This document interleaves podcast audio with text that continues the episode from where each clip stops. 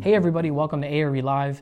I'm Mark Tier, the founder of Black Spectacles, and today's episode features Mike Newman, who's going to review the questions and answers for our construction documents mock exam. Uh, the questions Mike will review will help to give you a strategy for how to study for this exam um, and some of the terms and topics you're going to see in this exam. Now, if you haven't done so uh, already, make sure you download the mock exam in the show notes. Uh, and before we get started, if you'd like to attend our next A I A Live broadcast, visit blackspectacles.com slash podcast to register. Uh, during the broadcast, you'll have a chance to ask questions and share your answers with Mike. And if you don't know Mike, he's an adjunct professor at the School of the Art Institute of Chicago. He's also the founder of Shed Studio, and he's the instructor for Black Spectacles' online A I A A R E Prep curriculum. If you haven't already checked out our A I A A R E Prep curriculum, head over to black spectacles dot com to watch any of the free tutorials from the courses. And today we have two very special Black Spectacles promo codes to share. So make sure you stick around until the end of the day's episode. But first, let's hand it over to Mike. Welcome, everybody. Uh, and let me start by doing the rather odd thing of apologizing that uh, I have a bit of a sore throat. And so you may hear some gagging and coughing in the background. And no worries, uh, Mark will make sure that nobody dies in the process. Uh, so uh, uh, here we go. We're just going to dive right in. Um, One quick thing to say is that uh, construction documents and services, like all the exams, but certainly this one, uh, is actually a very wide, wide, wide exam. It has gazillions of possible questions on it. Uh, tonight, uh, we've chosen just to focus on uh, mostly contract stuff within a few sort of uh, other types of ownership and a few other ones sort of tossed in there to kind of give a taste of the breadth of it. Uh, as we do more of these down the road, we'll sort of widen it out and, and keep trying different ones. But uh, this seemed like the, the best place to start, so that's what we're going to start with. So let's uh, let's jump right in. Uh, so I'm just going to run through a series of questions and, and some possible answers, and then we'll talk about uh, kind of why why that answer, why does it make sense, uh, and Uh, any sort of pertinent strategy issues that uh, seem to jump out at us as we as we go along here. So sorry, I'm going to be reading the questions out just so that we make sure everybody hears uh, exactly the same thing. So I don't mean to be repetitive, but uh, I think just sort of the fastest, easiest way to do it. So let's dive in. Uh, number one, which of the following is the most accurate description of the professional standard of care for an architect? So you note that the standard of care there is bolded uh, because that's an actual legal term. It, uh, if you didn't know that, it would sort of look a lot like it's just, you know, standard and care, like it's just sort of part of a sentence. But in fact, the standard of care is actually a very important aspect of uh, the sort of contractual relationships that you are creating when you sign contracts with a potential owner or contractor or other people. Uh, and so what it's really referring to is what level of service can you reasonably be held to? Uh, and kind of intriguingly, you know, all through school and all the way along, everybody's always talking about, yeah, we're going to be the best, we're going to do the coolest, we're going to be the most interesting. Well, that's great for all your marketing materials, but it doesn't have anything to do with the contract. And that kind of makes sense if you think about it, because how on earth could you uh, do a contractual relationship for being the best at anything, uh, or even being near the best at anything? Uh, that's just not how contracts work. It doesn't really make any sense in, in the context, even though if you haven't thought about it before, probably never really sort of noticed it. Um, uh, so what is the standard of care? Well, the standard of care is essentially saying uh, that you're competent. Uh, the whole point of the exam, the whole point of the contracts is that there are competent people out there able to respond to people's needs uh, for architecture, architectural services. Uh, so, okay, um, then uh, let's take a look at some of the possible answers. Uh, and I'm, just for fun, going to jump straight to C and D to start us off with. So let's take a look at C.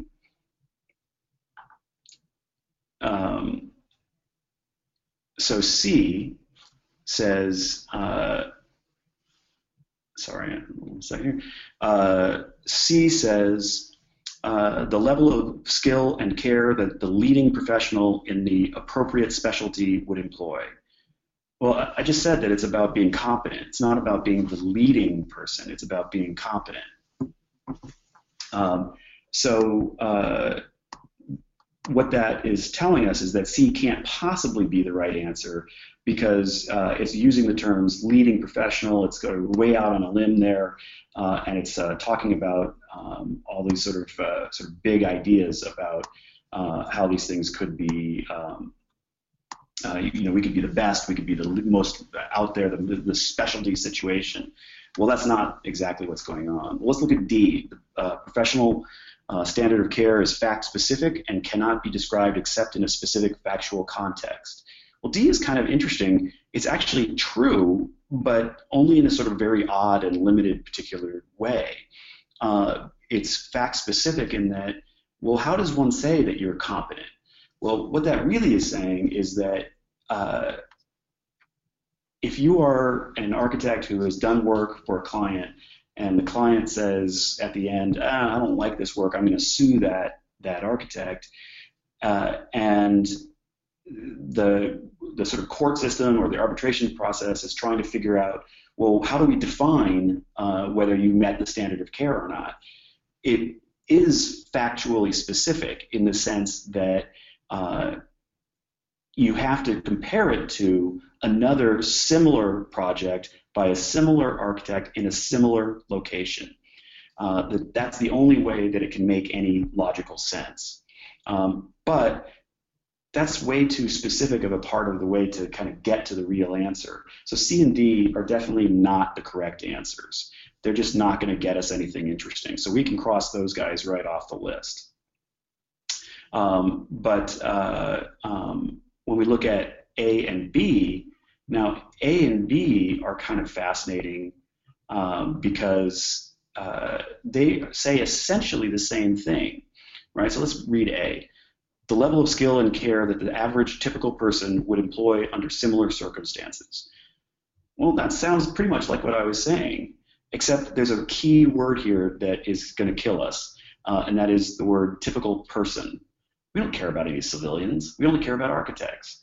So we look at B. The level of, level of skill and care that the average typical architect similarly situated would employ. That's essentially a direct quote from what the standard of care is. You might have a few more uh, little phrases in there like similarly situated in a similar location, in a similar uh, uh, building type, uh, and so, uh, but B is absolutely the sort of most reasonable answer for what the standard of care. So it's not leading, it's not the best, it's not uh, who can do the most, uh, it's who is the most competent and, not the most, sorry, who's not, who's the most competent, but who is competent uh, and would do essentially the same thing that really any other of the competent architects in that location doing that kind of project would do. So number one, B. Uh, so number two is uh, uh, during the construction phase of the project, uh, utilizing A I A contract documents, an architect ordinarily, and then we have a bunch of choices. Um, okay, thanks. Uh, uh, A, reviews and approves pay requests. That sounds sort of reasonable. Uh, B, approves the construction means, methods, and procedures. Approves the construction means, methods, and procedures. That sounds sort of, uh, I don't know, it doesn't seem quite right. Uh, C, periodically inspects and supervises the construction. Well, you certainly periodically inspect things, so maybe that's possible. And then D, coordinates the subcontractors. That one sounds odd, too. So, okay, what's going on here? What are we really talking about? Uh, so just right off the bat, I'm just going to tell you the answer to this one is A, because it's the most reasonable answer out of, uh, out of all of them. Um, so A is the answer, but let's look at B, because B is really the, the key to this. Uh, Means and methods is referring to the idea of the actual uh, putting together the process, putting together the uh, the actual uh, building of something, going going forward and actually making the thing. That's all the G C. The G C work is to build it, to to make it become alive, to to actually uh, become a thing. The architect's job is to come up with the design intent. So you produce all kinds of work, schematic drawings, all the way through uh, bid documents and everything, and those are all about creating a design intent. Now, you'll hear a few different ways of describing it. I think design intent is sort of the easiest because it's the clearest uh, difference from means and methods. So architect is all about design intent, and also being an agent for the owner, meaning that you actually answer uh, in place of the owner in many situations.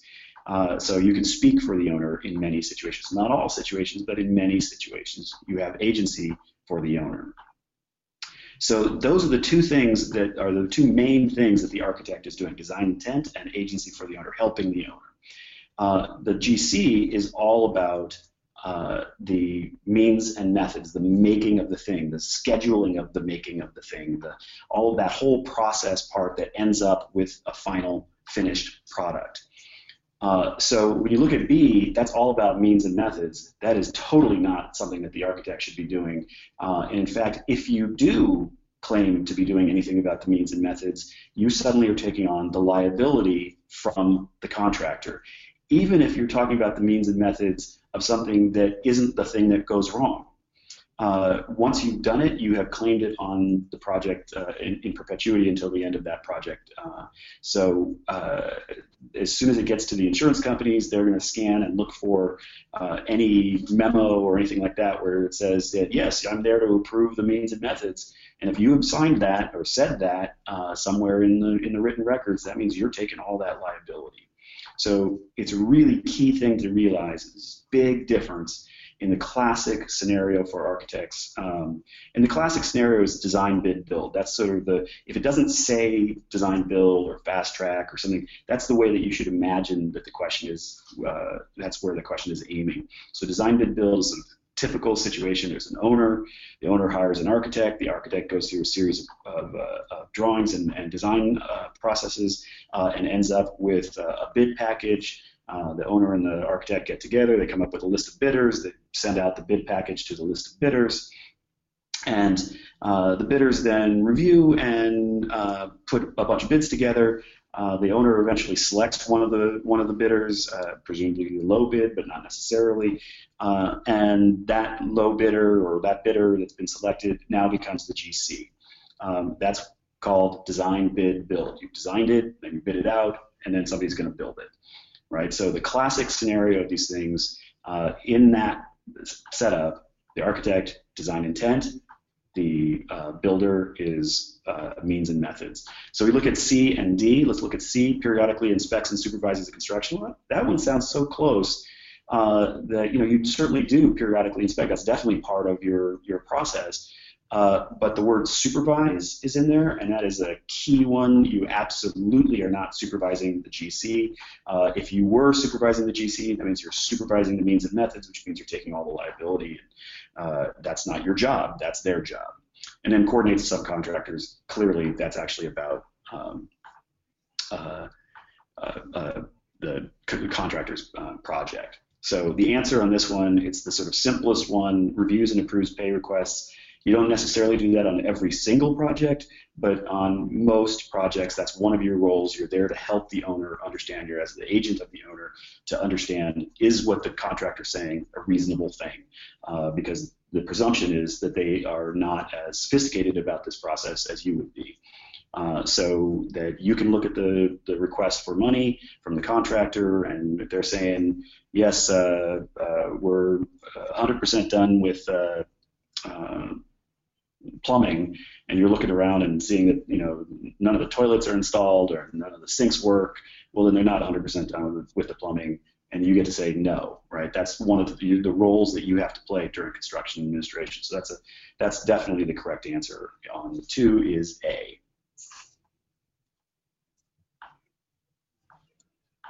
All right, uh, this one. Number three is actually kind of a kind of interesting one. This is probably one that most of you have some familiarity with, but I wouldn't be surprised if most of you get it wrong uh, as a as a question, because the technical way that you talk about it is actually kind of odd, um, and it's sort of a useful way of understanding it. Once you understand why it's called what it is, or why it's uh, used the way it is, then it all kind of logically makes sense. But um, it's it can seem a little uh, odd in in the process.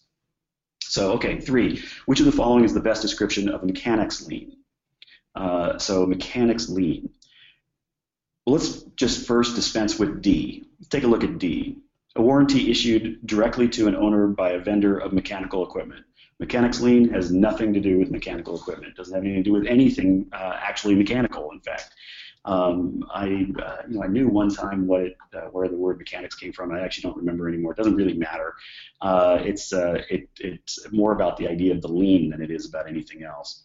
Uh, and so it's not about uh, anything about mechanical equipment or anything like that. Uh, what a mechanics lean is is, let's say you're a plumber and you've done Uh, Uh, one hundred thousand dollars worth of work on a project, and uh, you, the G C is pushing you to do more work, and you're saying, well, you know, I need to get paid first. You know, and we're one hundred grand in here, and the G C says, no, I'm not going to pay you. Uh, and so you stop working, and then the G C just goes and gets another plumber. Um, so what do you do if you're that plumber? How do you, how do you, you know, if the G C is not going to pay you, like, how do you get anybody to notice that you need to be paid that one hundred thousand dollars?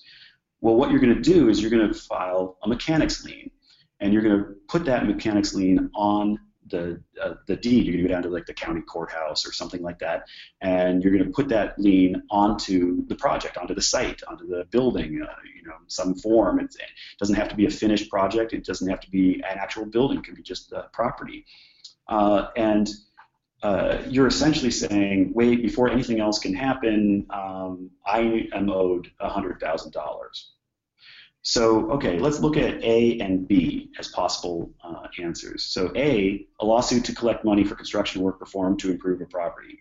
That sounds pretty much like what I just said, right?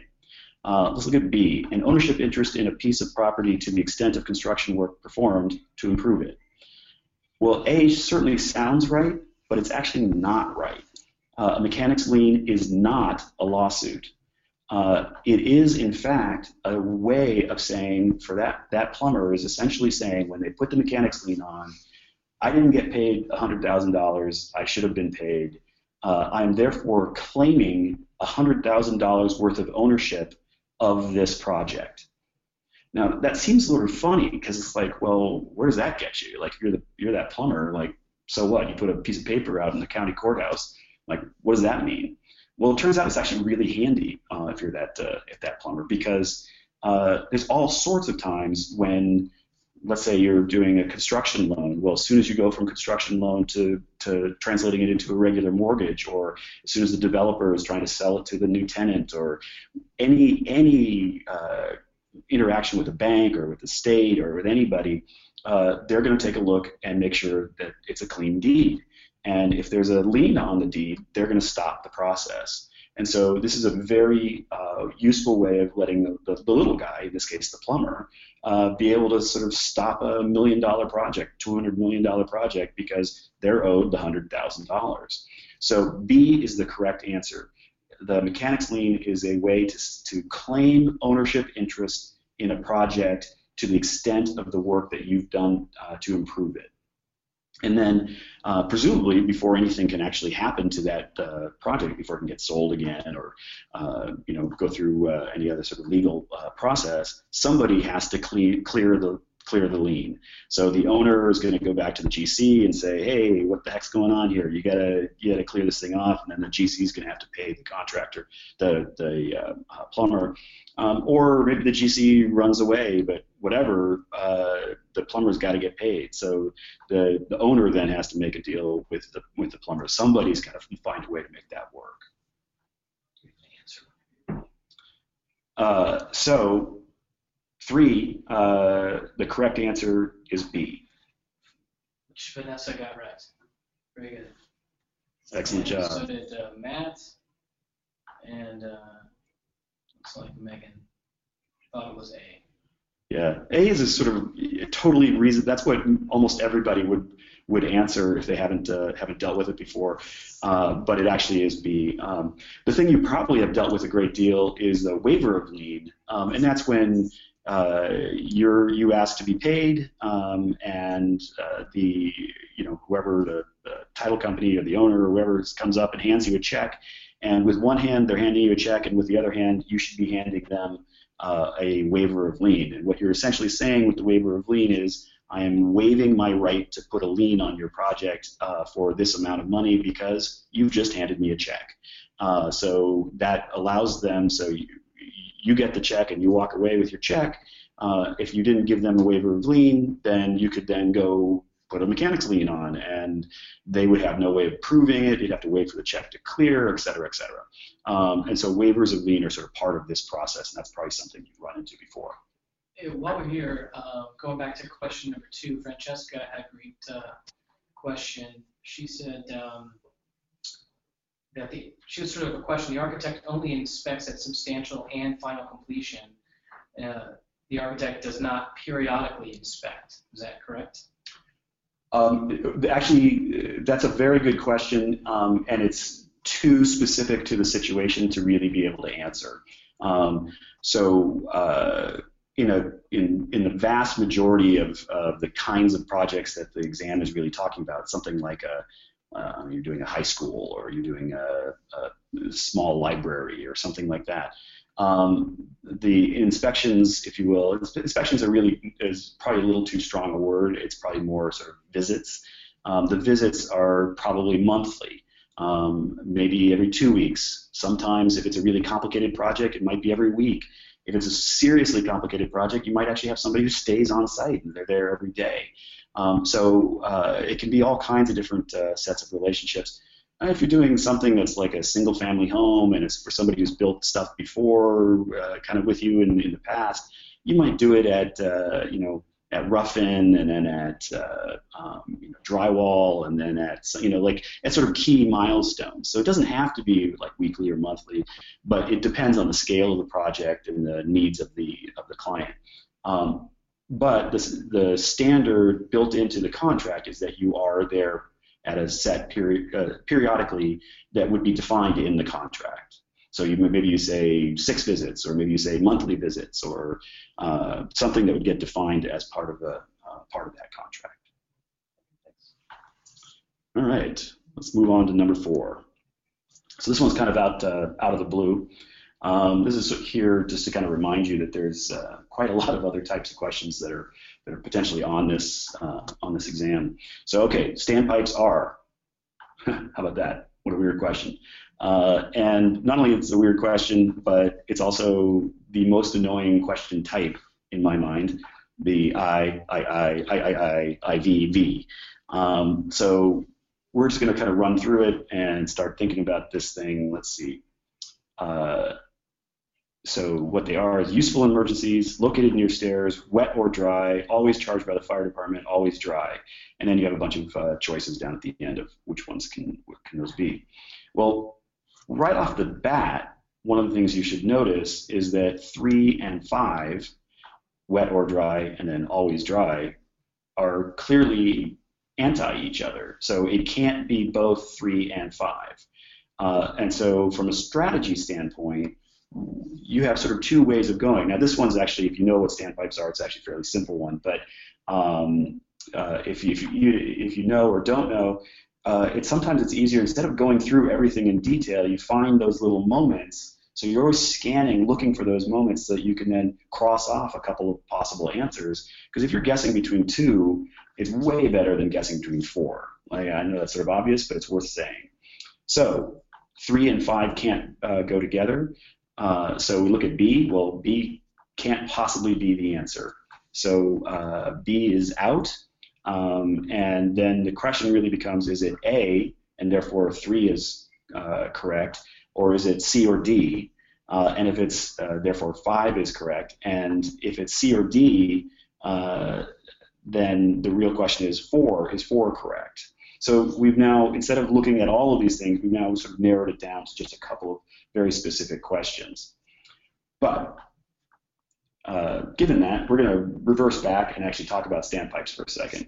So a standpipe um, is uh, something I'm sure everybody has uh, dealt with in the past in some way or another, but it's worth just kind of running through it real quick. Uh, the classic example of a standpipe, there are various types of uses of standpipes, but the, when, you, when somebody refers to a standpipe, the classic example is, imagine you're a firefighter. You're going to run into the building.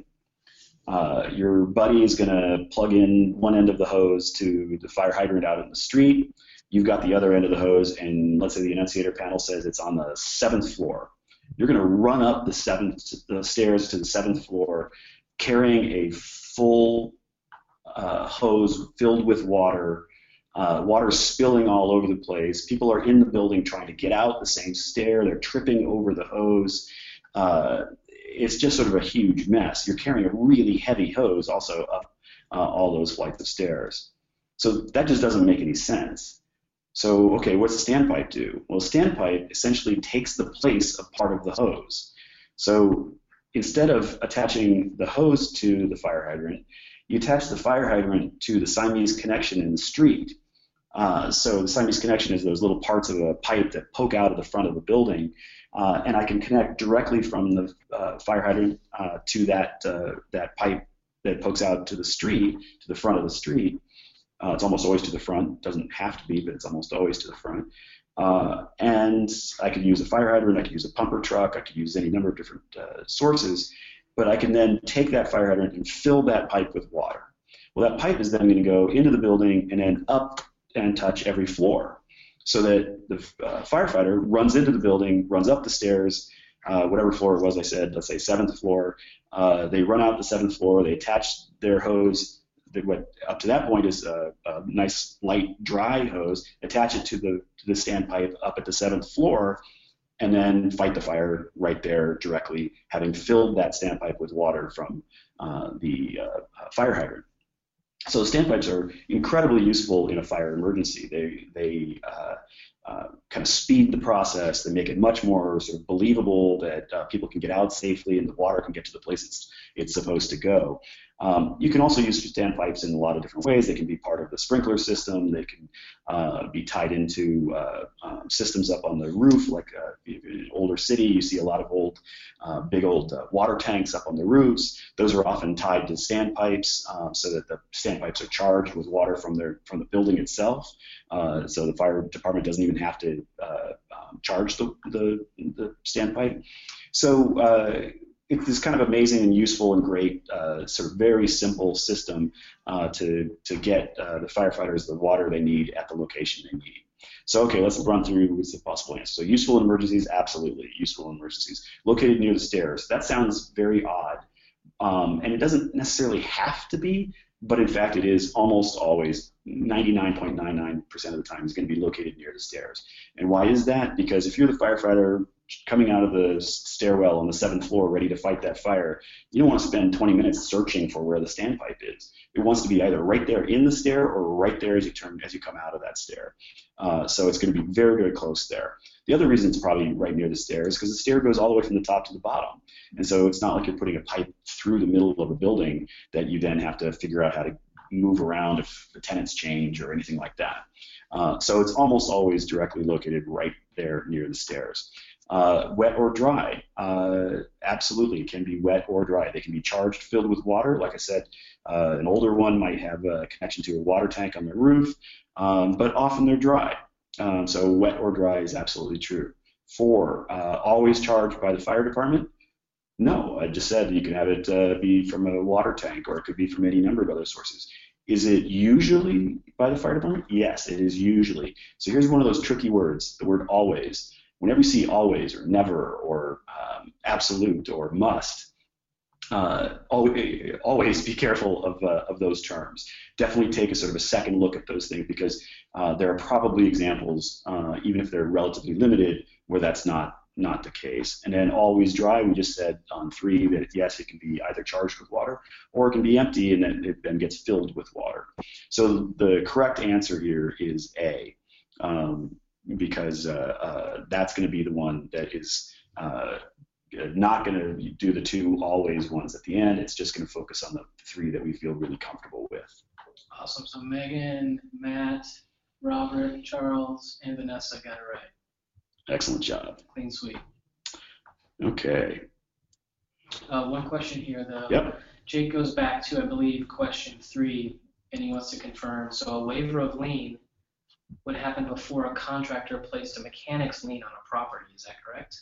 No, the waiver, well, yes, but uh, a, a waiver of lien is, um, uh, so let, let's say that particular example of the plumber who was one hundred grand in, um, they say, hey, you got to pay me the one hundred thousand, and the G C says, okay, here's a check for one hundred thousand. Before he, or in the process of handing over the check for the one hundred thousand, the plumber is going to give the G C a waiver of lien. uh, which is going to say, all right, you're paying me the hundred grand. I can't, I will not, I, I am promising that I will not try to put a mechanics lien for this one hundred thousand dollars onto this property because you've just given me the check. So I've been, I've been paid, I'm waiving my right to put a lien on it for this moment, for this amount, on this situation. So that's a waiver of lien, and then you'll often also see a final waiver of lien, which is where you say, okay, yes, I've been paid all the way through everything, project's done, and I'm, I've been paid everything I was owed, so I'm giving you my final waiver of lien, therefore I will not put, I'm, I'm waiving my right to put uh, a mechanics lien onto this project. And that's a way that everybody kind of keeps, the, keeps track and makes sure everybody's on target. Okay, good question. Okay, number five. Um, okay, let's see. Under the A two oh one general conditions, uh, which one of the following is not one of the architect's duties during construction? So, okay, reviewing samples and other submittals from the contractor, responding to contractor questions regarding the design, adjudicating disputes between the owner and the contractor, making site visits to ensure that the construction is proceeding in accordance with the contract documents. Well, so those are kind of interesting ones, right? Um, because they all seem plausible and they all seem like maybe dangerous or something. Um, but the question here is, which one of these is not the architect's duty? Uh, reviewing samples and other submittals from the contractor? Absolutely. That's one of the main things. Like you say, we need, uh, you know, A, a, a plum-colored brick. Well, they're going to show you some samples of plum-colored bricks, uh, and you've got to choose one, and you have to go through it and do. You know, that's part of the process. So, A is absolutely something you're going to do. B, responding to contractor questions regarding the design. Yeah, that's what uh, it's uh, um, an R F I, a request for information. That's where. You know, the drawings may be very clear for most things, but there's bound to be something that they just don't understand, or they just want to make sure that they understand exactly what you need. Uh, you know, is the uh, smoke detector supposed to align with uh, the signage, or is it supposed to be offset from the signage? Uh, you know, those kinds of things which may not have been detailed fully in a, a smaller uh, set of drawings. At some point, somebody's got to place that smoke detector, and they may say, hey, I need some information regarding the design. So R F Is, requests for information, absolutely part of your process. Uh, C and, and then D are kind of the two remaining ones that might be at issue.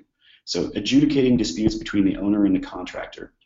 Um, this is a fascinating one because, in fact, yes, as the architect, you are there partly to adjudicate disputes between the owner and the contractor. Now, this has always been sort of the case. Uh, it's always been one of the roles of the architects uh, is to sort of be the, the middle person and be the reasonable person and try to make sure everything goes smoothly.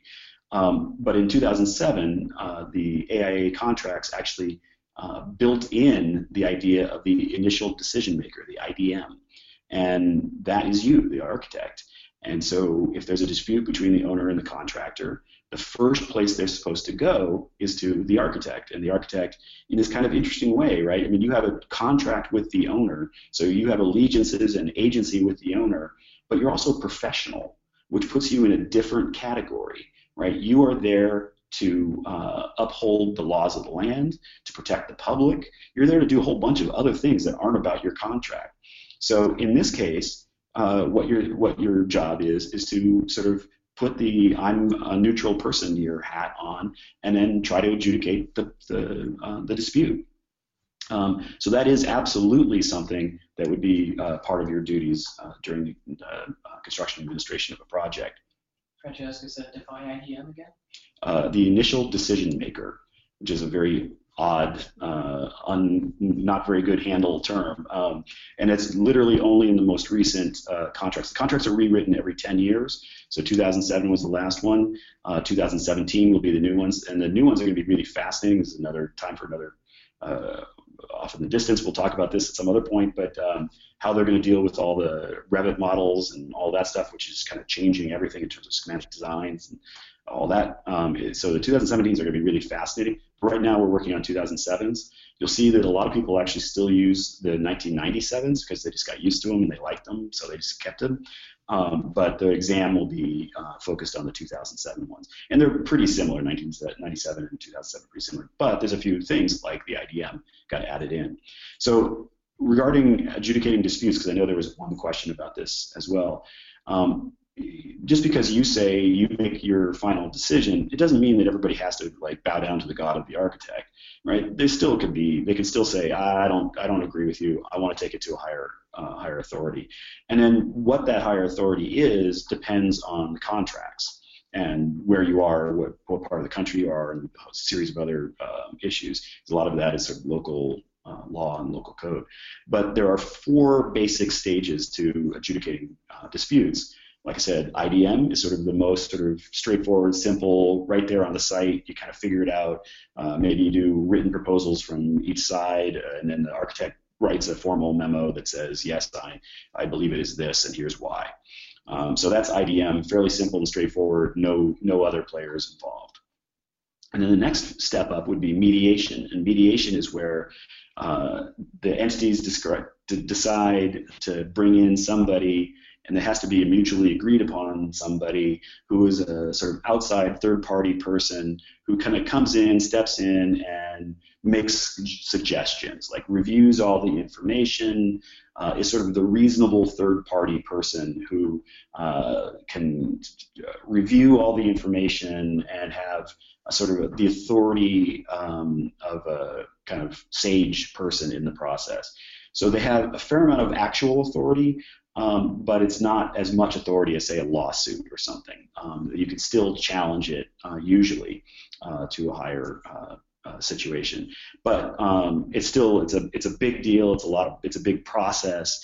It's you're bringing in outside people now, so it costs money. So you have to really want to uh, like it, it can cost people a lot of money to go through a mediation process. So I D M, mediation, and then the next level would be arbitration. So arbitration is very similar to mediation, except you're essentially saying, all right, this isn't just some third-party person who is like a particularly trusted person in the industry. What we're saying is this person is actually, or this panel of people, is actually essentially like a court. They're acting as a judge and jury, um, and they have uh, specific legal weight in the process. And the reason they have legal weight is because when you signed your contract, you said, yes, we will, you know, abide by the arbitration of this or that. Um, you also can have in your contract, we will abide by the mediation as well. So, like, that could be part of the contract. So, I D M, mediation, arbitration, and then the final one is litigation. So, litigation is, yeah, this isn't some third-party thing. This is an actual court case. This is somebody actually going into the, the justice system, uh, uh, civil, presumably, um, but going into the justice system, uh, and you actually have judges and potentially juries, depending on what kind of uh, case it is uh, and what state you're in. Um, is uh, you know, backlog might take uh, months or years or even decades to kind of get through a process, uh, and will cost everybody, especially the taxpayers, a whole lot of money uh, and time. So uh, if you can keep out of litigation, the whole point of arbitration and mediation and I D M is to try to keep it out of that sort of god-awful litigation situation. Um, so you're trying to, uh, if you can do it right on the site um, with the, the architects, great. If not, we go to mediation, um, and if not, we go to arbitration, and then uh, eventually it goes to litigation. Uh, not all situations can do all of them, um, but uh, that's the sort of the order that you would, uh, you would sort of understand them in. So uh, A, B, and C are all sort of true. So that means D, which sort of sounded pretty reasonable, uh, must be the actual correct answer here, which is the one that the, is not an architect's duty. But let's read D again. Making site visits to ensure that the construction is proceeding in accordance with the contract documents. Man, that sounds so good because you're making site visits, right? You're going to visit the site to sort of check things out. But there's two problems with this. One is the word ensure, Uh, which is like the word always or must.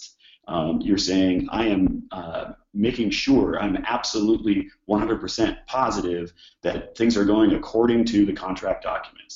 Well, think about also what the word, this phrase, according to the contract, like what does that even mean? Like if you think about it, uh, let's say you're thirty percent way through the through the project.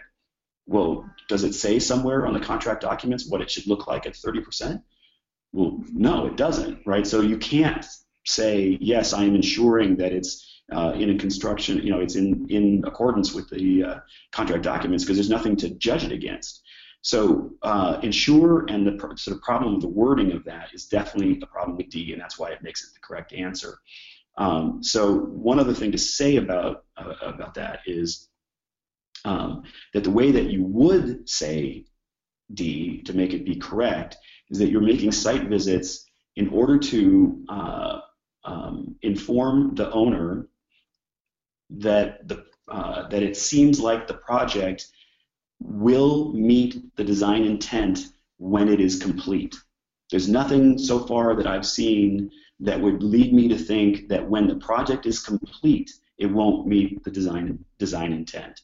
So what you're saying is, at the end, I think it's like, we may only be at thirty percent right now, but nothing I've seen yet tells me that at the end it won't be correct.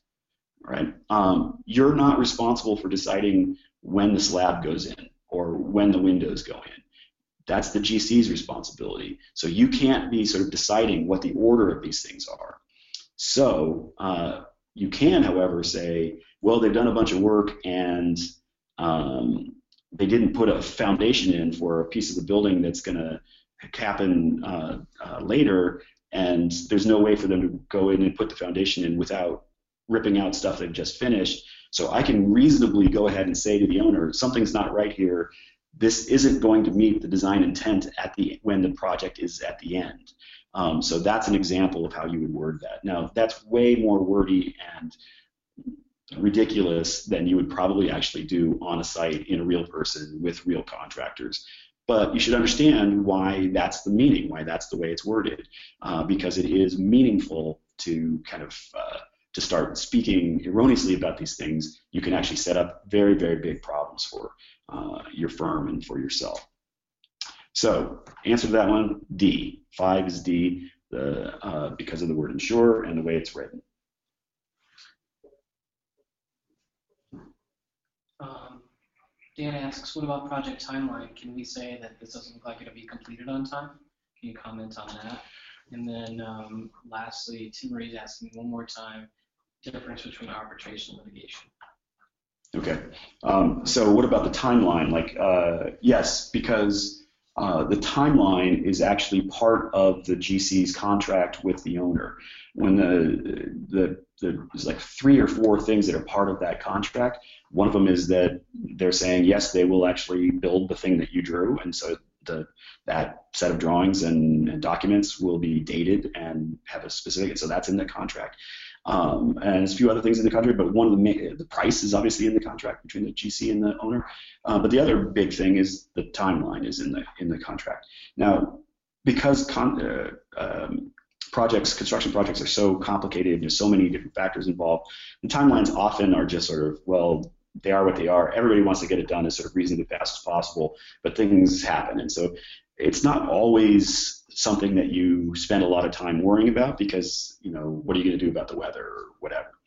But there's a lot of projects where the timeline is actually really important. Like if you're doing school or something, like things got to be open by uh, the time the kids arrive, right? So uh, timelines, the schedules can be very much a, an important part of it. And yes, Uh, it is reasonable, um, since that is actually part of the end of the, the, the design intent at the end of, the, of their contract, uh, is reasonable to comment on it uh, and to, to say something. However, um, it is also very important not to take control of the, con the um, timeline.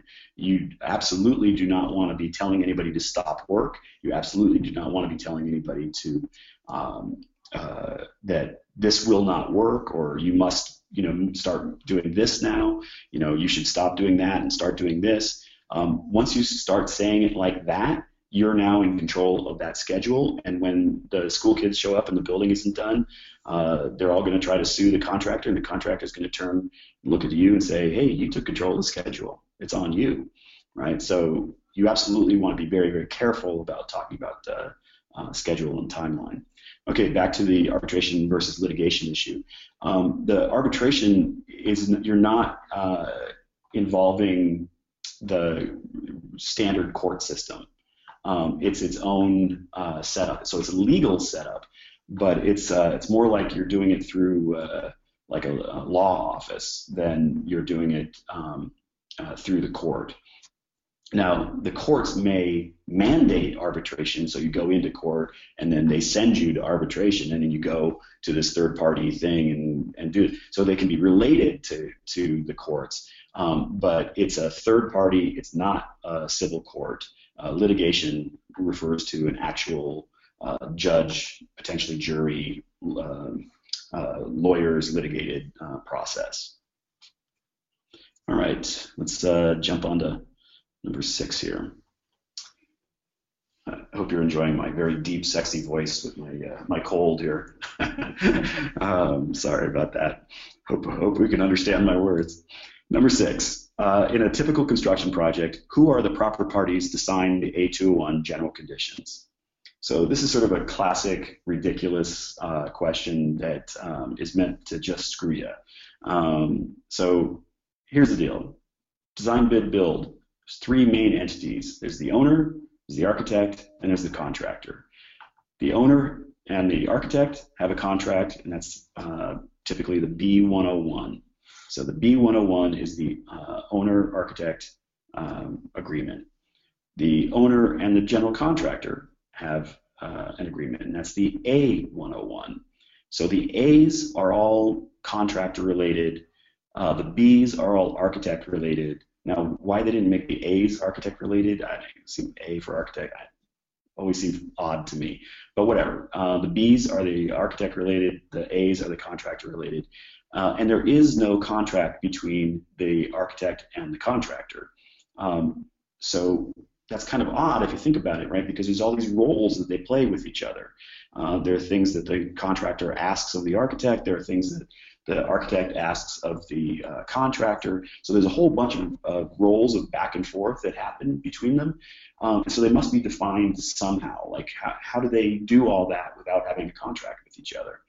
Well, the answer is the A two oh one general conditions. So the A two oh one uh, is this document that for all the main uh, design, bid, build, especially, um, although even other ones, uh, all the main contracts, it could be the consultant contracts, could be subcontract contracts, uh, all of those contracts, all will reference in the A two oh one. So the A two oh one is actually part of everybody's contract. And so it says all the stuff that would be way too wordy in a regular contract. So it talks about, you know, what does it mean, uh, Uh, you know, what does periodic mean, and what does this mean, what does that mean, um, you know, uh, uh, what's the relationship, how, you know, how do we define the relationship in this setting between uh, the architect and the contractor, and between the contractor and the architect. All of that stuff is defined in the general conditions. There's a few other things, the supplementary conditions, some other stuff that also get uh, um, some of that work in there too, but the A two oh one is that main the main one that does all of that work. And so nobody, D, no one signs the A two oh one, um, but everybody includes it in their contract, because when you sign the B one oh one or you sign the A one oh one, you are referencing in the A two oh one. So it's involved for everybody, but uh, it's a separate document, but it's referenced in, uh, but nobody actually signs it. So there you go, trick question, classic trick question. Robert wants to ask, um, would this not change if the G C hired the architect? Yes, um, if the G C hired the architect, then it's a, a, a very, very different set of contracts.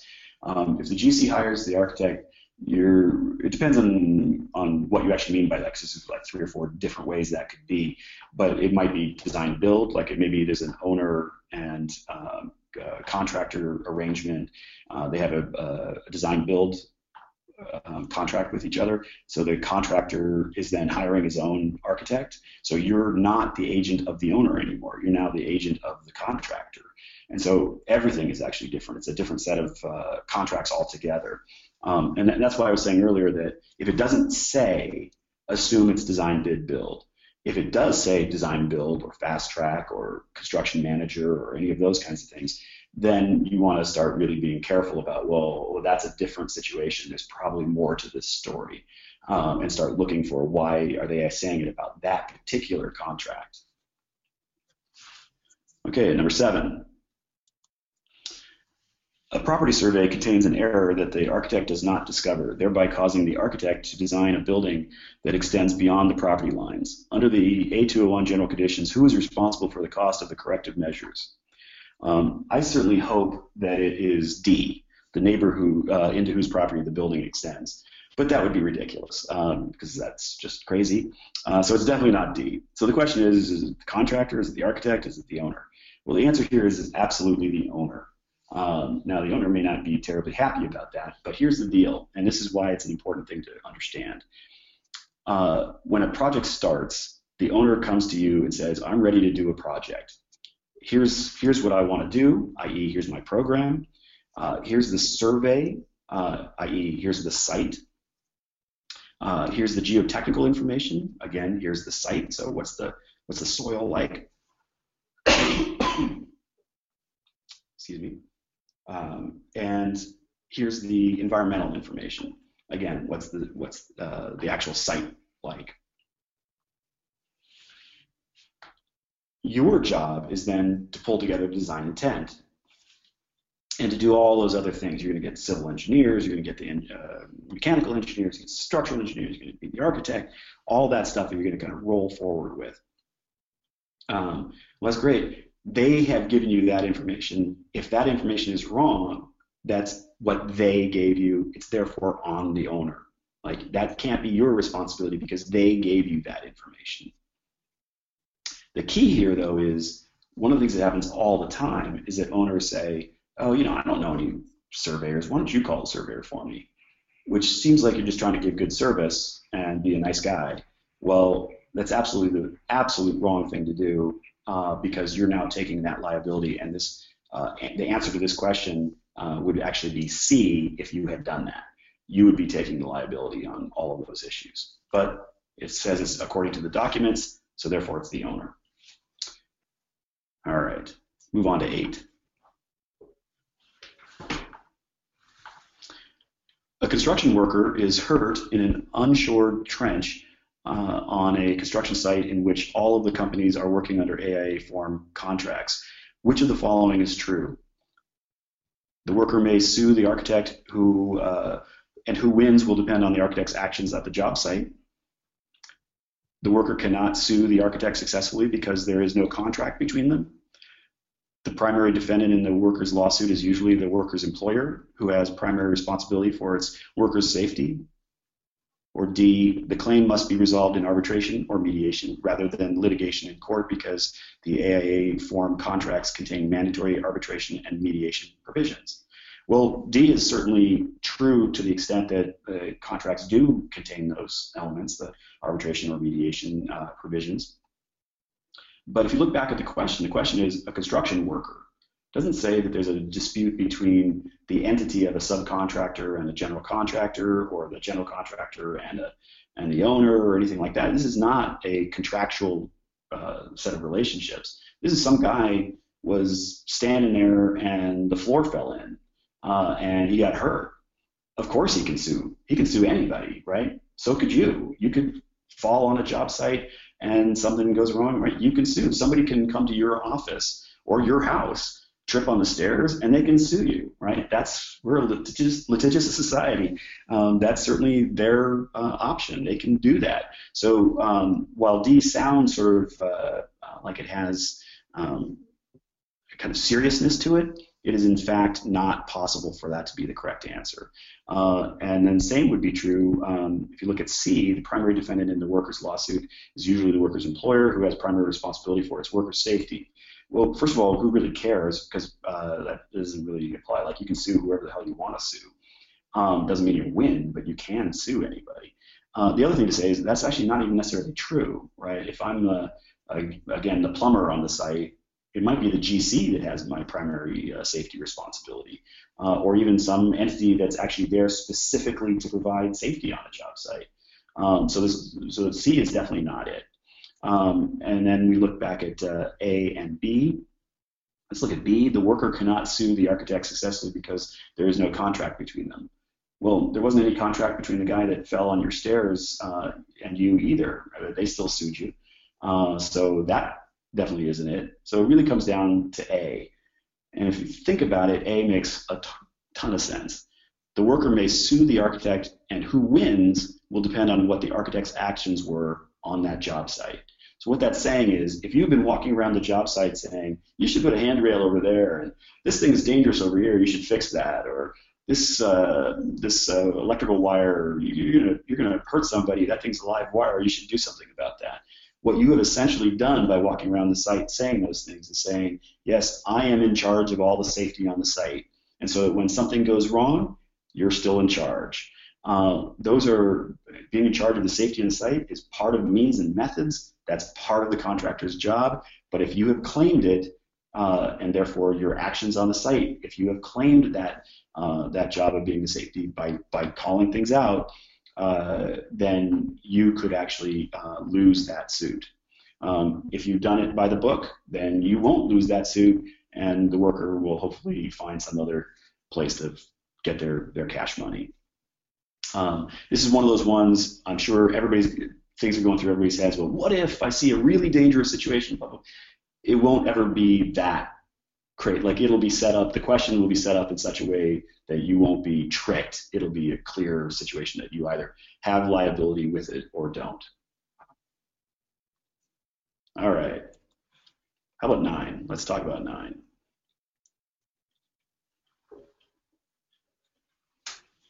So construction drawings uh, are typically inclusive of, and then we have a bunch of different things here. Full performance specifications. Details fully showing all pertinent information shown in one place but referenced in multiple sheets. Uh, shop drawings bound in after structural but before M P E drawings, so mechanical, plumbing, and electrical drawings. Demo and landscape drawings prior to the architectural drawings. Schematic building sections with references and notes. So these are all in here to sort of kind of uh, try to throw you off, essentially. Um, the, the deal here is um, some of these sound right, but they're actually not right. Some of them sound wrong, but they actually are right. Uh, so just super fast, let's run through it. Uh, full performance specifications. Performance specs, um, most projects in the United States are not performance specs. Most of them are more of a descriptive spec. So if you think of the specs that you've done before, they're probably doing something like saying, okay, we want to put in carpet, here's three choices of carpet that uh, you can choose from. And that way the contractor has a little bit of range, but they're choosing from these three choices. A performance spec is where you say, we want the carpet to be this strong, have this kind of backing, be made from this kind of material, find a good one, essentially.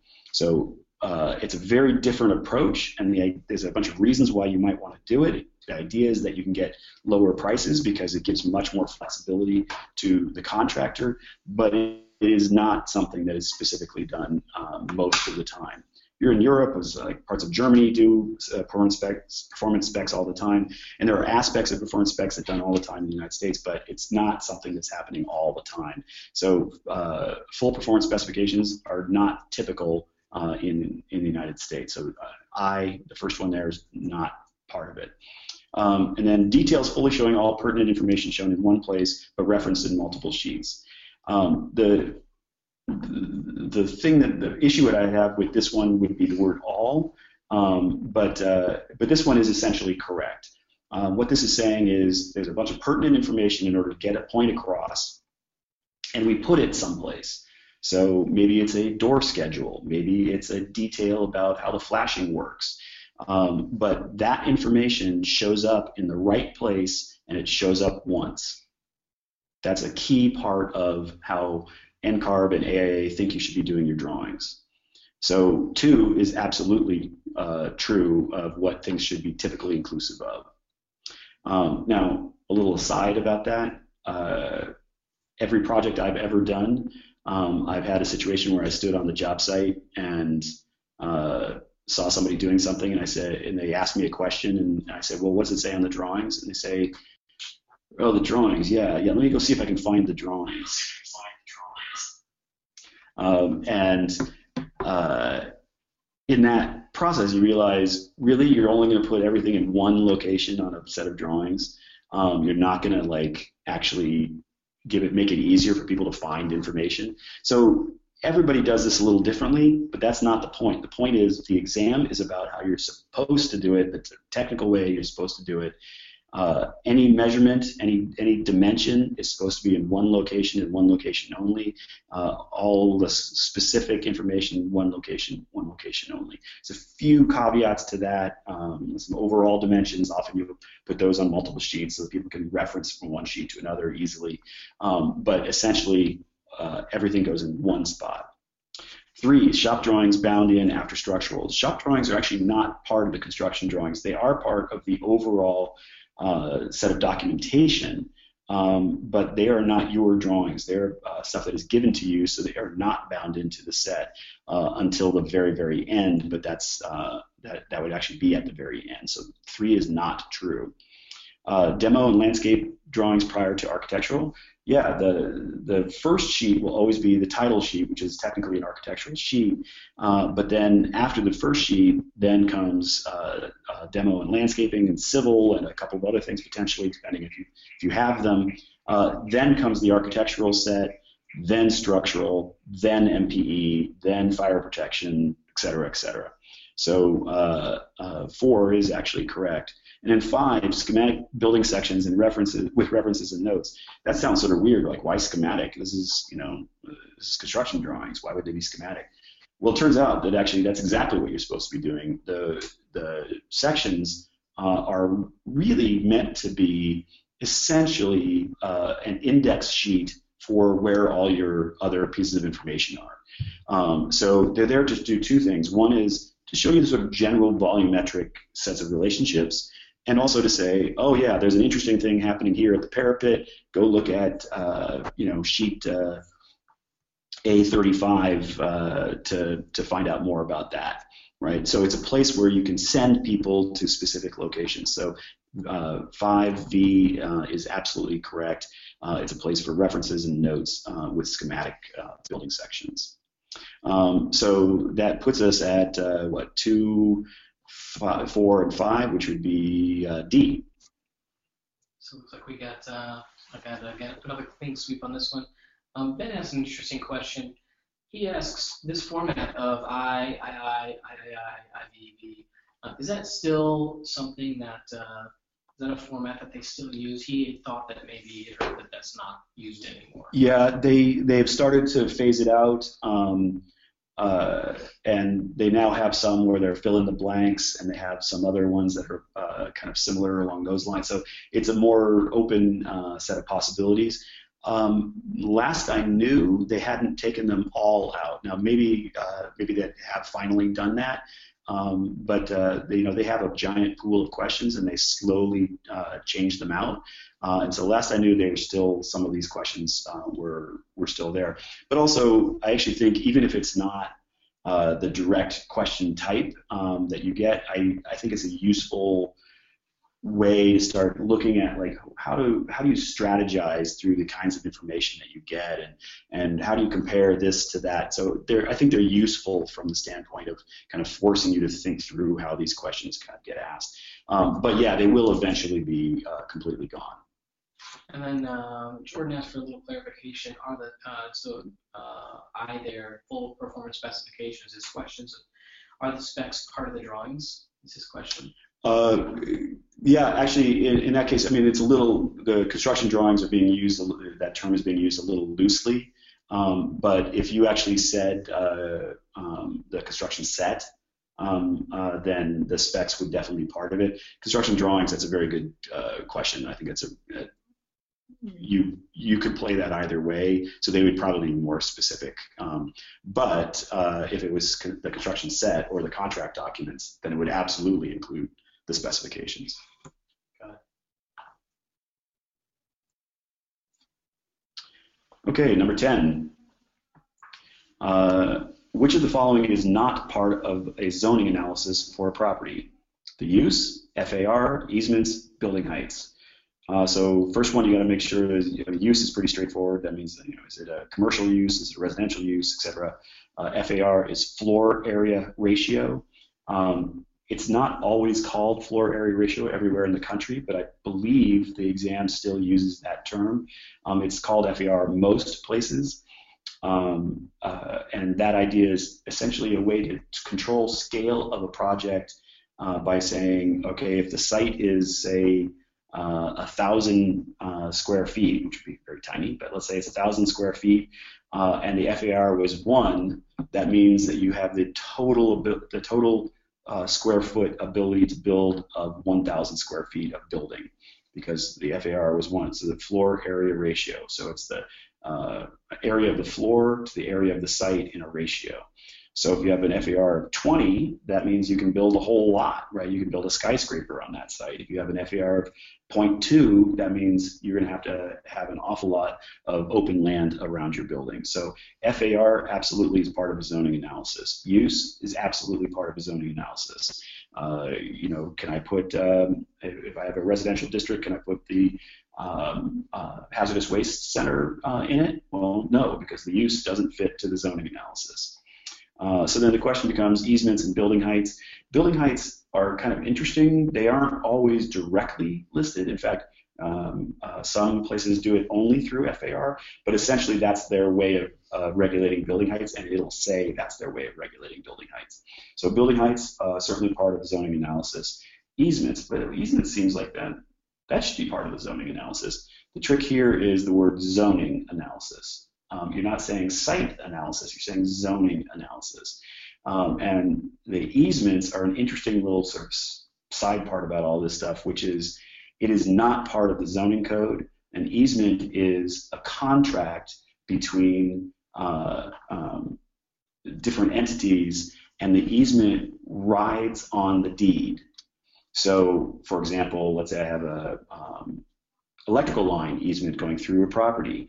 Uh, that is um, something where I can't I can't say, or let's say let's use a different one. Let's say uh, somebody wants to put a driveway because they can't get to their property uh, with uh, to the street, and so we give them we we make a deal with them. We say, all right, you give us uh, uh, twenty-five thousand dollars, and we'll let you build a driveway through our property on to to get to your property. So we would be essentially giving them an easement. Uh, to be able to use part of our property. Doesn't mean they own the property, just they have the, the right to use it. Um, well, that's great, but then if uh, if that wasn't done correctly, if it wasn't actually like a true easement where it went and rode on the deed, uh, then let's say I like turn around the next day and sell the property. And so I walk away with twenty-five grand, and the next owner is like, well, I don't want you driving across my property. But if it is part of the deed, then uh, when I sell the property, I'm selling it with that easement. So a site analysis would include all of these things, including the easements. Um, hopefully, most of the time they would show up on the surveys, because the surveyor would have uh, um, done a, a review of uh, the deed. Um, they don't always, so you gotta be a little careful. Uh, but a site analysis would include all of them. A zoning analysis would include uh, A, B, and D. So C would be the one that uh, doesn't fit there. eleven. During a walkthrough of the construction site of an adaptive reuse structure, you notice the nine inch square floor tiles that have asbestos in them. You therefore, okay, suggest encapsulation. Well, encapsulation is probably exactly the right thing to do, um, but really, you're going to start telling people what to do about uh, potentially hazardous materials.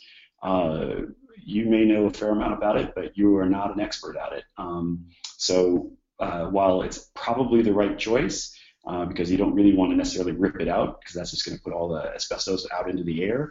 Uh, so encapsulating it, meaning putting a new floor over it and just make it so that it's very hard for anybody to actually get anywhere near that uh, asbestos. Um, so while a nice idea, definitely not the correct answer. You're not going to suggest anything to anybody. Uh, B, get the G C to remove the material ASAP before someone gets hurt. Well, again, that's exactly the wrong thing, right? Because you are, first of all, telling the G C to do something illegal, probably. Um, but also, uh, you're going to start pulling that material out. You're just going to be putting that asbestos up into the air. Uh, maybe in the end, that's the right choice, because it's better to get get it out of the way. But it's not something you would do just uh, on a on a on a whim. Um, so A and B are not correct. Uh, C, tell the subcontractor in that area to stop work. Um, while that may feel like a good thing to do to make sure that you're not uh, letting somebody work in a in a dangerous place, uh, as we said before, it's not your place to tell anybody to stop work. That's the job of the G C. Now you can have a discussion with the the G C uh, or the owner and say, look, you know, I'm I'm nervous about this. This looks like uh, it's possibly asbestos. Um, and I'm, I'm going to be writing a note that says, I think it's asbestos, you probably should have uh, an environmental uh, evaluation done, um, and hopefully that would trigger the G C to say, hey, maybe I better get that, that subcontract out of there, but you're not supposed to tell any subcontractor to either start or stop working. So the correct answer, D, tell the owner there might be an issue with asbestos. All right. twelve. Which one of the following kinds of insurance pays for damage to the work under construction, regardless of whether or not the injured party was negligent? So uh, we have builder's risk, uh, professional liability, general liability, and then none of the above. Um, the one that you're probably most familiar with, uh, being in the industry, is professional liability insurance. That's uh, often referred to as um, uh, um, Uh, omissions, and I'm kind of blanking, I'm sorry, blanking on the way they, uh, errors and omissions, thanks, sorry. Um, uh, and that's actually uh, a uh, fairly expensive, but a very, very useful uh, insurance to have. Um, and in fact, you can't even do a lot of projects without having that insurance. Um, and that insurance is absolutely, um, uh, it is absolutely important who is negligent. If you are negligent, then the provider of the professional liability insurance is going to pay uh, for what happens. If you were not negligent, then your insurance company is not going to pay. Whoever was negligent is going to pay. General liability insurance, C, is uh, essentially liability insurance that any company might have. So uh, if you're working in an architecture office, I'll bet you have general liability insurance, but it doesn't have anything to do with any of the construction process. It's just like uh, somebody's driving to the job site and they crash the car, or a client walks in and trips over the rug uh, on their way into the conference room and, and uh, there's some problem. That's what general liability insurance is for. So that's just a general business liability uh, um, uh, insurance system. Builder's risk is actually exactly what uh, twelve is talking about. Builder's risk is Uh, it would be very difficult for anybody to ever do anything, uh, ever build anything, if you didn't have builder's risk insurance out there. So that's where you're going to say, all right, we're about to go forward, we're about to build something, the owner's going to get builder's risk insurance. Sometimes the contractor gets it, but generally it's the owner who gets it. Uh, and the builder's risk insurance uh, is going to say, all right, something went wrong, insurance is going to pay for it. Uh, and so that's a way that everybody can kind of roll forward. It doesn't mean that there won't be a battle down the road that might take years to resolve about who, like, do they get paid back, do they, all those kinds of things. But um, they're going to pay out uh, right off the bat um, in order to keep everybody rolling forward. And it doesn't matter who's negligent. They're not there representing any one of the players. Could you go back through all twelve, circle the answers for everyone? I can if my pen is working. Just hit the little, um, the little pencil under drawing markups. Minimize that guy. And then hit the pencil. Sorry about that. All right. Uh, so um, the correct answer on twelve is absolutely uh, builder's risk insurance. Uh, if we look at number eleven, uh, the correct answer here is going to be um, that uh, uh, you're not going to talk to anybody other than the owner, and you're going to say, you should check it out, there's probably a problem with asbestos. We look at number ten, uh, the big issue we're going to have here uh, is going to be easements, um, because um, uh, that's not necessarily part of the uh, uh, zoning code. Um, now, you, that, that you could analyze that a couple different ways. Don't get overly worried about it. Um, it was mostly an opportunity for me to talk about the idea of easements. Um, so uh, it, it can get used in a couple different ways, but there is a difference between easements and zoning. Uh, number nine. Let's see. Okay, number nine um, was uh, two.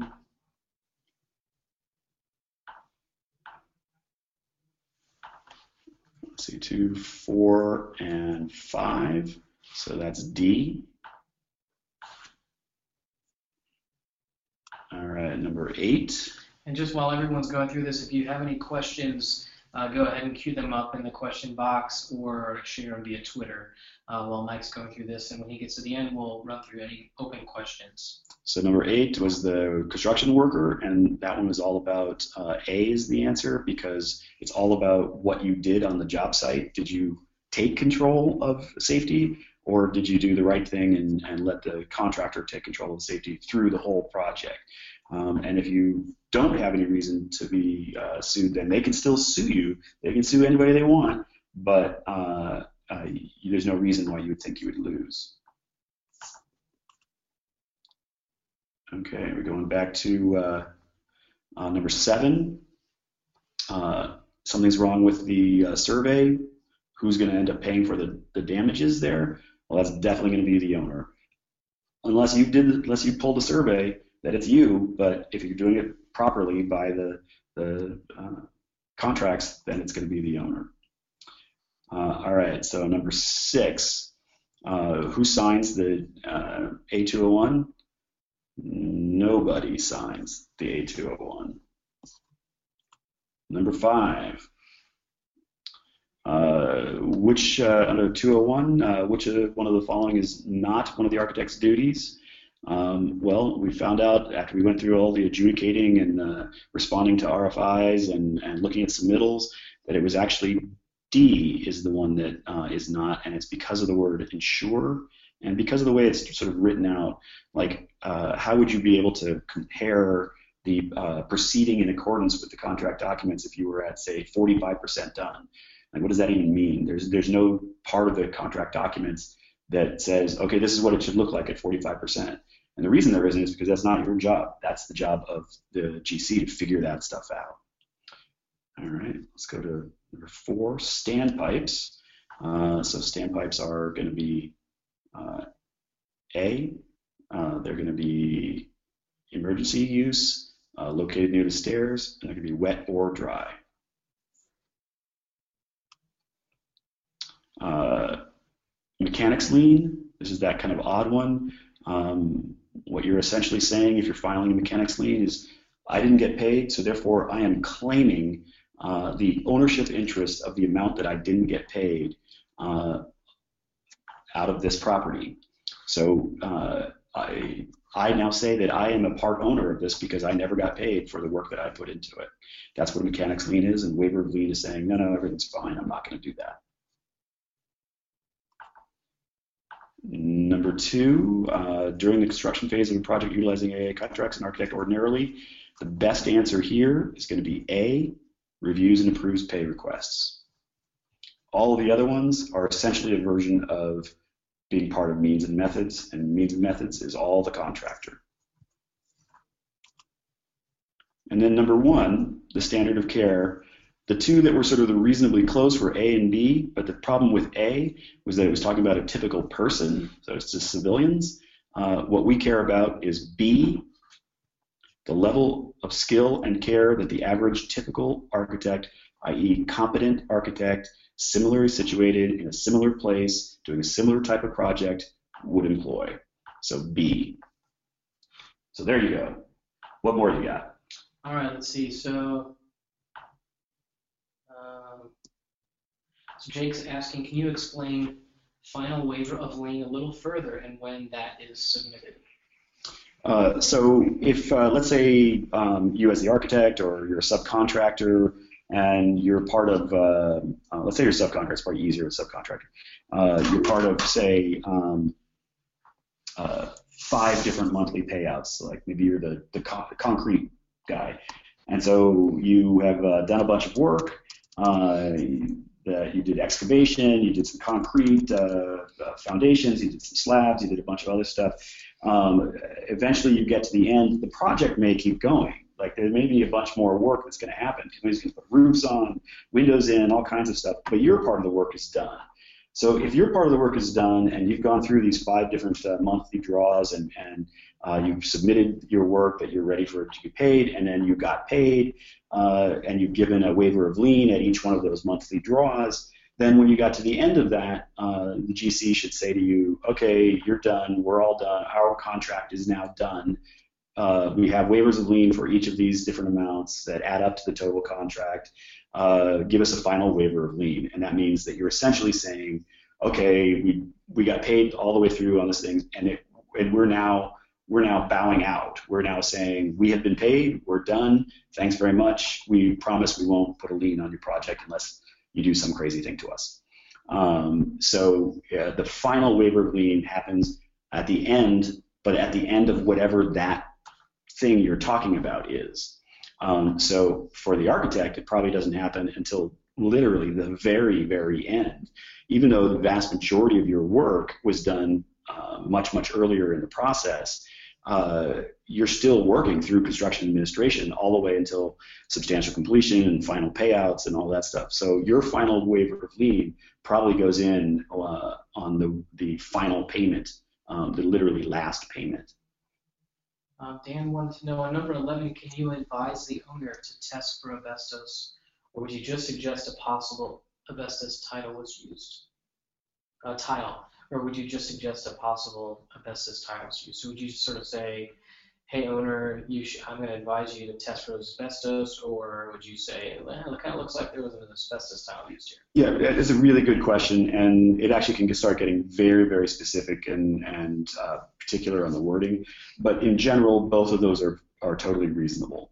Um, it's completely reasonable to say, uh, you know, something doesn't look right, uh, you know, I'm not an expert, but um, from what I've seen before, those nine by nine tiles, Uh, people tell me that those are asbestos. You probably should get uh, uh, an environmental reviewer in here to uh, to to, um, to check on this. And then you're essentially saying, look, this is this is you you know we're not responsible for environmental. This is your thing, but um, you know from what we know, you know we've been in the field. This seems like it probably is an issue. Um, you, but it's also totally reasonable to say, uh, it looks like asbestos to me. You know, but I'm not an expert, right? And that should lead the owner all by themselves to decide to do that. So either of those are okay. Um, the main thing here is um, I have some issues with this because I actually think there's a lot of uh, parts of this where, uh, as architects, we've managed to sort of um, uh, wuss out on a lot of these kinds of things by um, sort of making sure we have no liability on any of it. It means that we also don't really get a chance to say a lot about a lot of this stuff, um, and essentially the way the sort of the standard of the law right now, the way that the A I A and N C A R B are expecting you to answer is if it's about um, uh, hazardous materials, uh, you really have no connection to it other than waiting to hear from the owner after they have gotten environmental information uh, from a, a, a licensed environmental Uh, contractor who is then going to give a report, and in that report it'll say you should uh, encapsulate, or you should do this, or you should do that, um, and then either they will do it, or then that information goes into the architectural drawings, um, but it goes into the architectural drawings essentially at the uh, at the direction of the owner from through this process of the environmental uh, contractor. And then just to be specific, Ben says uh is it okay to, after you notify the owner, is it okay to mention something to the contractor? Yeah, I mean, I, I don't, I don't mean to make it say that you like you have to be, you know, mute about any of this kind of stuff. You can absolutely uh, talk to the contractor and say, you know, you might have a conversation saying, look, this seems to me like it's asbestos. What do you think it is? You know, like that's a totally reasonable. And then maybe the two of you go to the owner and say, this looks like asbestos. You really should get uh, this officially taken care of. Um, uh, so it's completely reasonable to have those conversations. Um, you just want to be very, very careful to not take uh, control of those issues.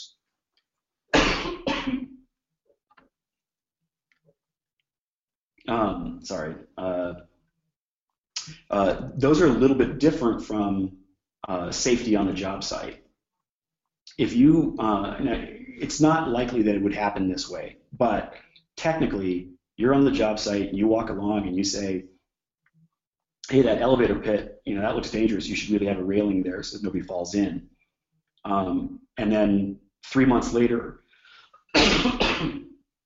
um, three months later, uh, a wall falls over and kills somebody. Technically, you have taken over the responsibility for the safety on that job site. So that's a much different situation than that uh, environmental one. All right, well, thanks, Mike, uh, and thanks to all of you who've tuned in. If you'd like to attend our next A R E Live broadcast, visit black spectacles dot com slash podcast to register to attend. You'll have a chance to ask questions and share your answers with Mike for live feedback during that broadcast. And to learn more about our A I A A R E prep curriculum, go to black spectacles dot com. We'll also put a link in the show notes. And for those of you who want to get busy preparing for the A R E, you can use a fifteen percent coupon off the first charge of any A I A A R E prep membership with code five two seven one five webinar, uh, which will expire on June fifteenth. And of course, if you're already an A I A member, you can visit A I A dot org slash A R E prep to get a thirty percent discount for the entire duration of your A I A A R E prep membership, not just the first charge. Um, this also expires on June fifteenth. And finally, please hop over to iTunes right now and rate our podcast to let us know what you think and share any suggestions that you may have. I promise we'll read every word that you write and use them to tune our next episodes. So thanks for listening.